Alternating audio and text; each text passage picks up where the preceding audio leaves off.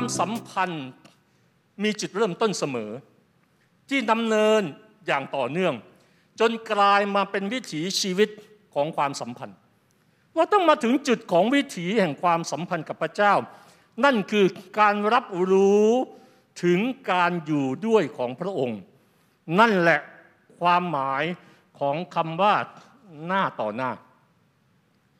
พระเจ้าบอกให้เราแสวงหาหน้าของพระองค์ หรือแสวงหาพระพักของพระองค์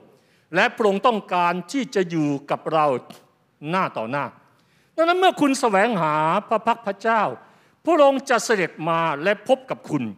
คุณจะมีประสบการณ์ในการทรงสถิตของพระองค์ เรารู้ได้อย่างไรว่าเรามีประสบการณ์ในการทรงสถิตของพระเจ้า ตัววัดสองสิ่งที่เกิดขึ้น เมื่อเราสัมผัสการอยู่ด้วยของพระเจ้า สิ่งแรกคือพระพร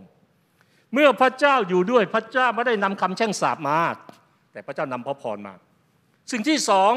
ความยินดีที่ท่วมทนพระพรความยินดีที่ท่วมทน อะไรที่ชุ่มโชคอยู่ภายในก็จะเอ่อร้นออกมาภายนอก ทิชชู่ซับน้ำฉันใด เมื่อเราบีบทิชชู่น้ำก็จะออกจากทิชชู่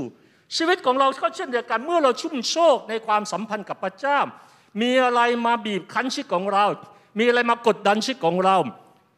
ชีวิตแห่งความสัมพันธ์กับพระเจ้าก็จะไหลทะลักออกมา